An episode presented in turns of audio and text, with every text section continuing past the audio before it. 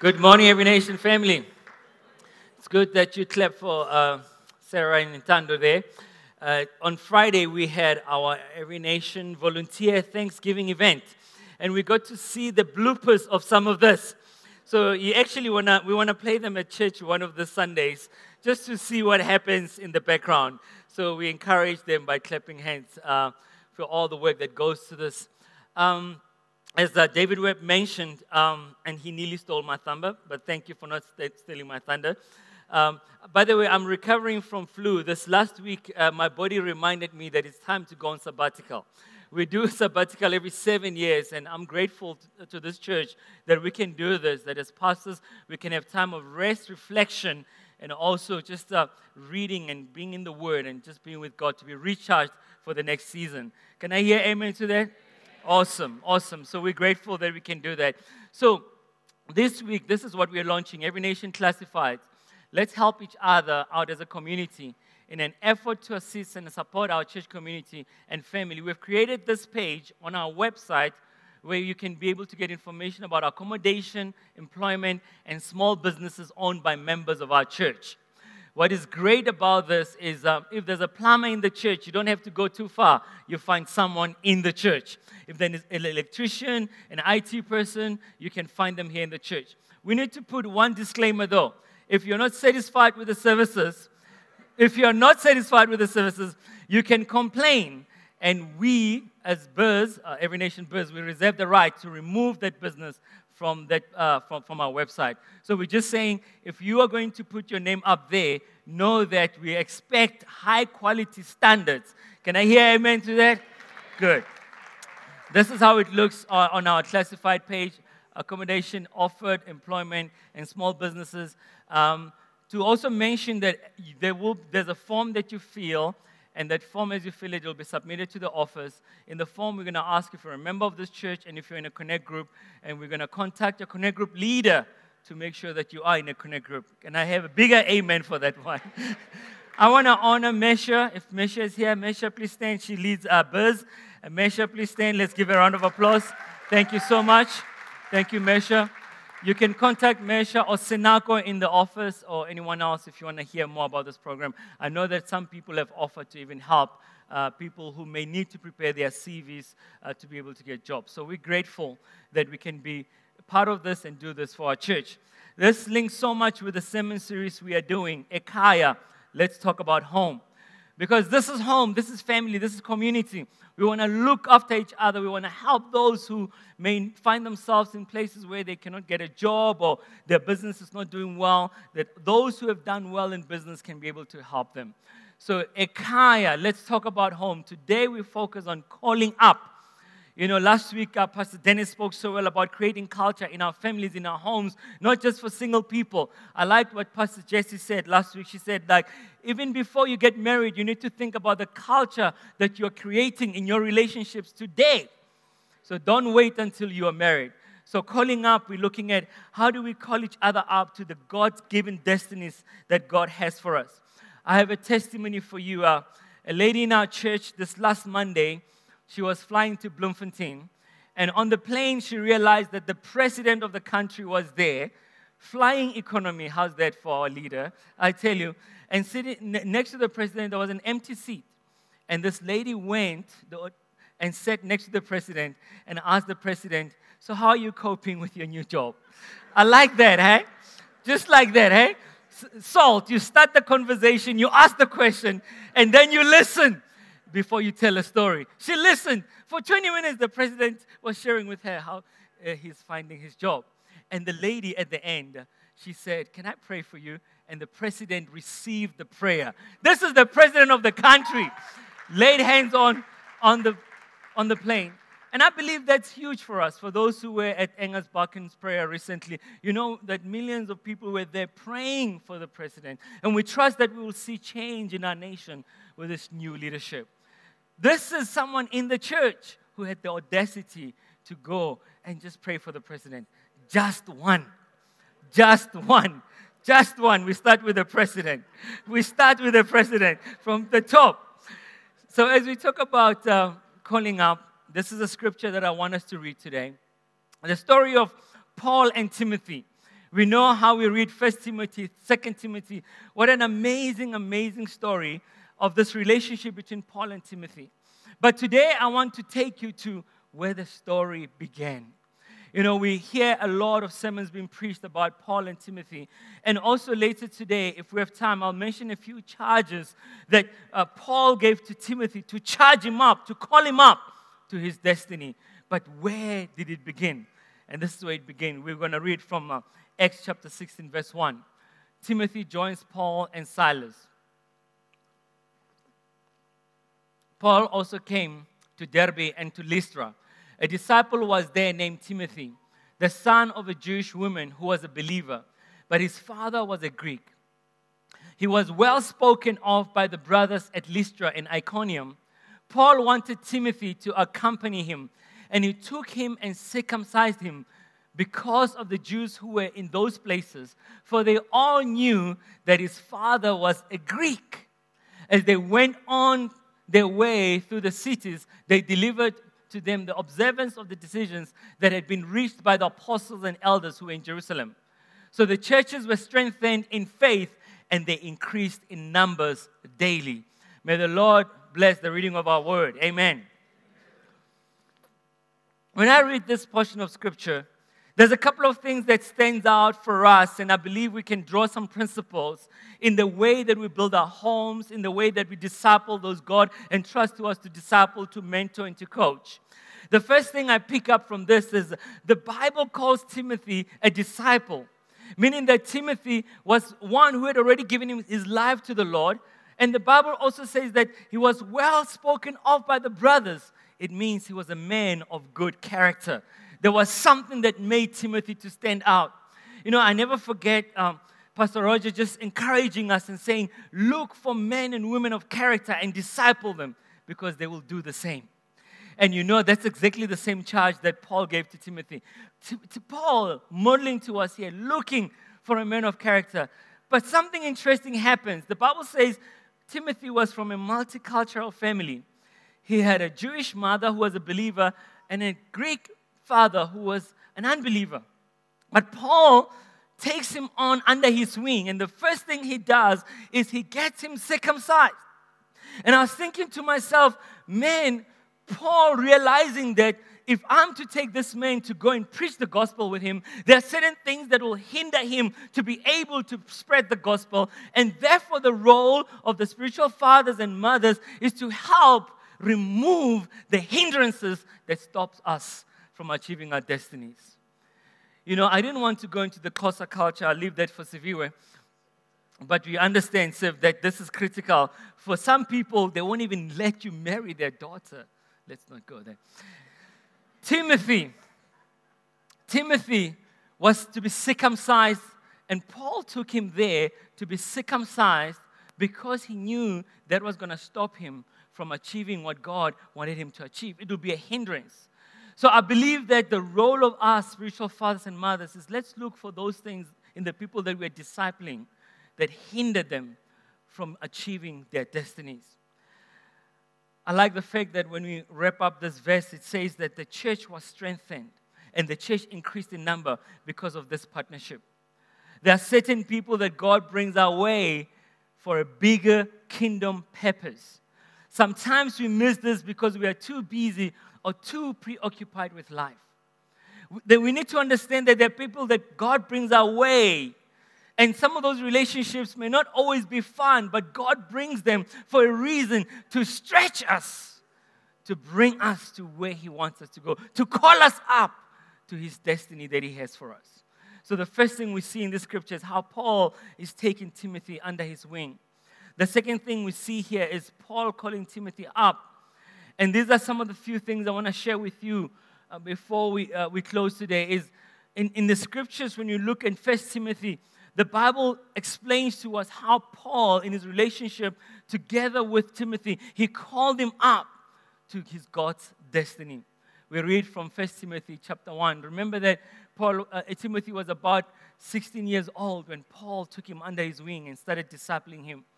Paul, an apostle of Jesus Christ by the command of our God, the Savior, and of Christ Jesus, our hope, the hope we've been praying and singing about this morning. To Timothy, my true child in the faith, grace, mercy, and peace from God to the Father and Christ Jesus our Lord. As I urged you when I was going to Macedonia, remain at Ephesus so that you may charge certain persons not to teach any different doctrine. Charge certain persons not to teach any different doctrine, nor to devote themselves to myths, endless genealogies, which promote speculations rather than the stewardship from God that is by faith. If we pause here for a little bit, I'm amazed that Apostle Paul starts by introducing himself in writing to Timothy. Paul, the apostle of Jesus Christ. And then he says to Timothy, my true child in the faith. Paul is saying, You are my son, my spiritual son, my true child in the faith.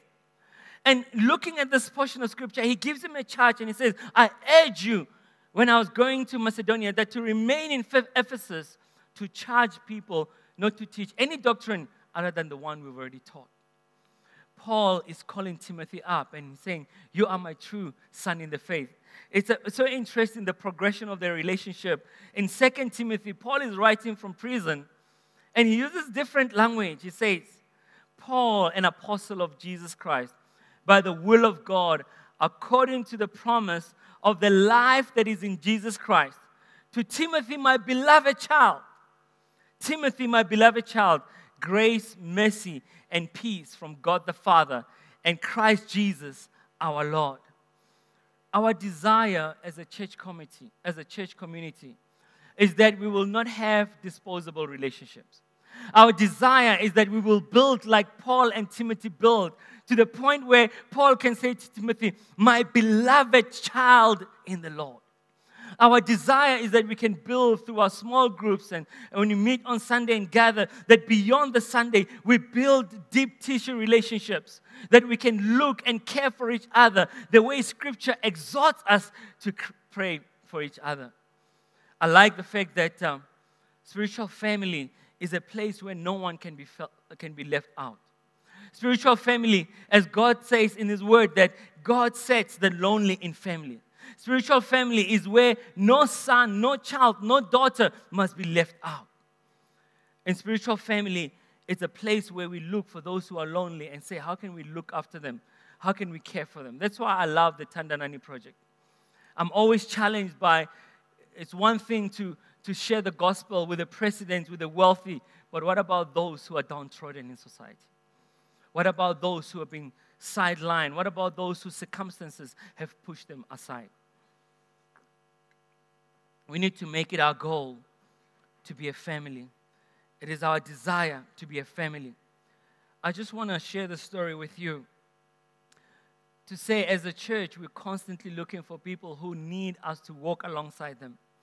A couple of years ago, a mother in the church, um, single mother, raising a child uh, by herself, my wife and I, we came alongside her and we started discipling this boy and he came to our house some weekends, and uh, I taught him how to swim. I taught him how to drive. And right now, as I'm speaking to you, he's doing his master's in economics at Stellenbosch University. He needed someone to call him up. He needed someone to tell him, You've got a destiny in God. This last week, we were communicating on WhatsApp, and he's telling me that he's having uh, uh an opportunity to go to the Netherlands for six months as part of his master's program. And I'm there, and in my heart, I'm thinking, he just needed someone to tell him, You can make it. You can make it. Circumstances must not decide for you who you can be. Just because your father rejected you does not mean the father rejects you. Circumstances may say one thing, but our God sets the lonely in family. And I believe there's many more stories in this house of people just being there for each other, encouraging one another to towards our God given destinies. That's what calling up is about. And I share with you briefly some of the trustworthy sayings that Paul gives to Timothy that I believe will apply to us today. Paul's trustworthy sayings, the first one, he says, Timothy, this charge I entrust to you, Timothy, my child, in accordance with the prophecies previously made about you that by them you may wage the good warfare, holding faith and a good conscience. By rejecting this, some have shipwrecked their faith. Among them are Hymenaeus and Alexander, whom I have handed over to Satan that they may lean, learn not to blaspheme. Strong words there. Some of them have handed over to Satan because what they've done, they've shipwrecked their faith by moving away, rejecting this truth that I'm charging you for. The words I want to bring your attention to is this. What an amazing charge. I charge you to wage war with the prophecies that have been given to you. I charge you to wage war. I feel like sometimes we take for granted the prophetic words we receive. Other prophetic words to receive as a church or prophetic words to receive individually. But here, Apostle Paul says to Timothy, I charge you to wage war with those prophecies. I charge you to take those prophecies that have been spoken over your life to be able to face the devil, especially in the time of trouble, and say, This is what God said. You know, a few weeks ago, you'd remember when I was going to Parliament, a day before we went, you know, Roger prayed over me this prayer that was so profound. He said, Sir, I pray that the Lord will help you to wage war with the prophecies that have been spoken over your life. You know, that was an amazing prayer because Roger and I, we've been in a kingdom partnership for over 24 years now. We've known each other for that long that He knows the prophecies that have been spoken over my life. And He can call those prophecies out and He could charge me. And as I was walking from the hotel room to Parliament, I could recite the words that have been spoken over my life. Because someone was appalled to me who said, I charge you, I charge you to wage war with the prophecies that have been spoken over your life. So I want to encourage you to write down those prophecies. Write them down, record them, listen to those prophecies because those prophecies, you can wage war with them. You can face the enemies with those prophecies. I charge you to wage war with the prophecies that have been spoken over your life. When we disciple people, we are calling them up to what someone call it VIP. We are calling them up to their values, to their new identity in Christ, and to their purpose. When we disciple people, we are calling them up to their values, to identity, and to new purpose in Christ. So that purpose is seen through the prophetic words that have been spoken over our lives. Let me put it to you this way every Timothy needs a Paul, every Esther needs a Mordecai, every Elisha needs an Elijah, every Esther needs Mordecai will call them up and say, You are called for such a time as this. We need each other to call each other up and be the family that God has called us to be. You know, one of the things that encouraged me um, with Lindy's trip to Las Vegas, she visited the Mob Museum. And I thought to myself, only in Las Vegas they have a mafia museum. a mafia museum, you know? And I was wondering, why would my wife go visit the Mob Museum? Maybe the Holy Spirit led her to go visit a Mob Museum she was training to be a mafia, she says.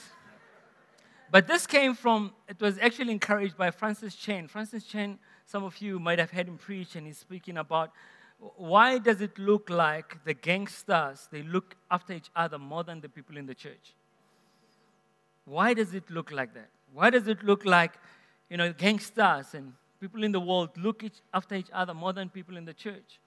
And if you go to that museum, my wife tells me there's this family they call the La Cosa Nostra. Powerful name right there. La Cosa Nostra. And, and this, is, this is what they say. If you deal with one of us, you'll have to face all of us. If you deal with one of us, you'll have to face all of us. And I was thinking, some of the charges that Paul gave to Timothy, it was to say that as a church family, we need to be looking after each other like that. You know, First Timothy chapter 5, Apostle Paul says to Timothy, he says, you know, treat older men as your fathers. Treat older women as your mothers. Treat younger men as your brothers. And treat younger women as your sisters with absolute purity.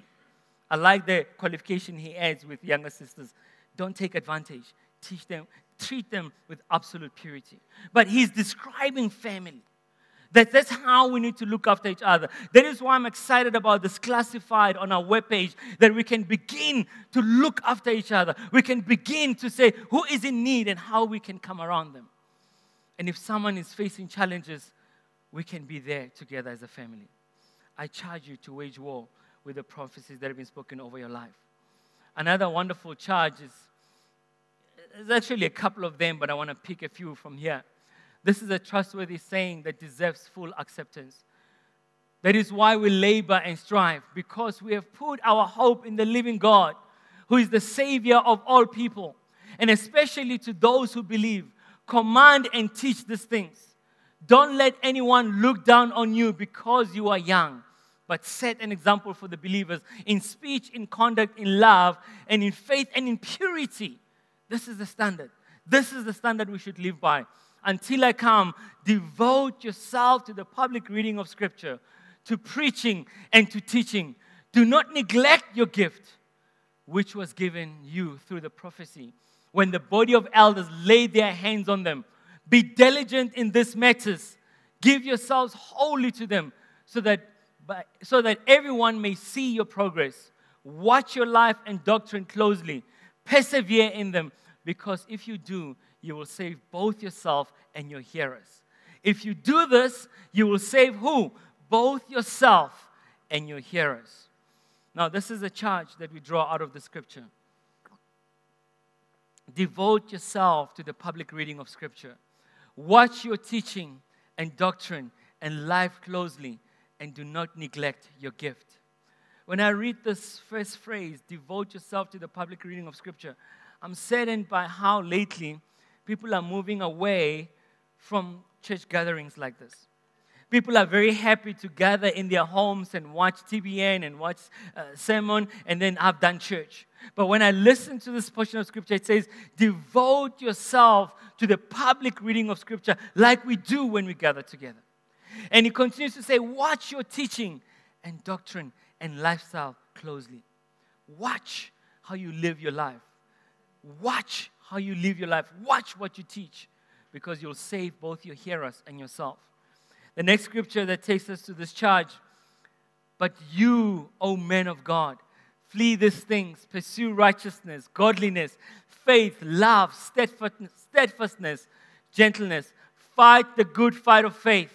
Take hold of the eternal life to which you were called and about to which you have made a good confession in the presence of many witnesses. I charge you in the presence of God, who gives life to all things, and to Christ Jesus, who is the testimony before Pontius Pilate, made, made the good confession to keep the commandment unstained and free from reproach until the appearing of our Lord Jesus Christ.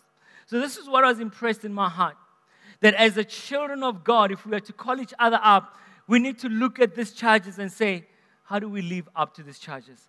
Are we fighting the good fight of faith? So I'm giving you these charges to take home and say, how am I living?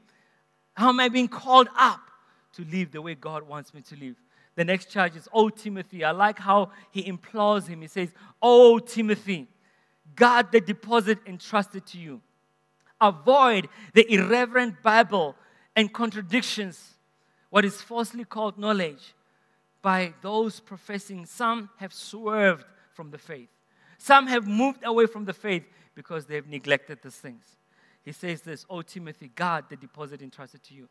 When people discipled you, they discipled you to a certain standard of living. Are you still living up to that standard? There are many more charges I can give, but I want to share the story with you and then we pray.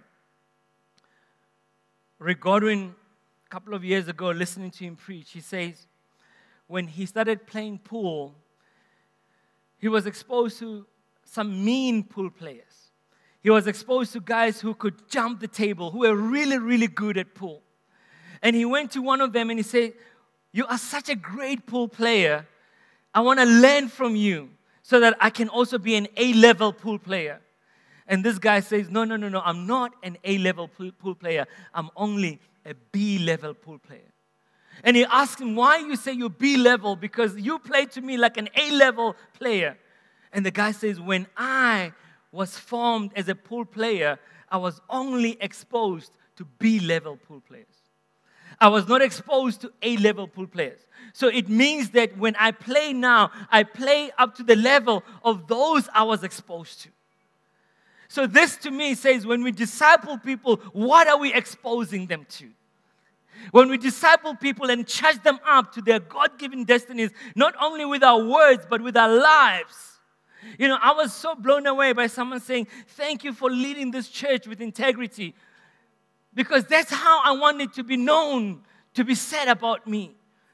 I don't want it to be on the news that one day he did this and the other day he did something else. We want to expose ourselves to high levels of integrity. We want to live to high levels of integrity. Why? Because that's the charge, the trustworthy sayings that Scripture is giving us. To live up to the good deposit that was entrusted to us. So let us live as those who can not only speak and preach to people, but live a lifestyle they can call people up to their God given destinies. Let's stand and pray.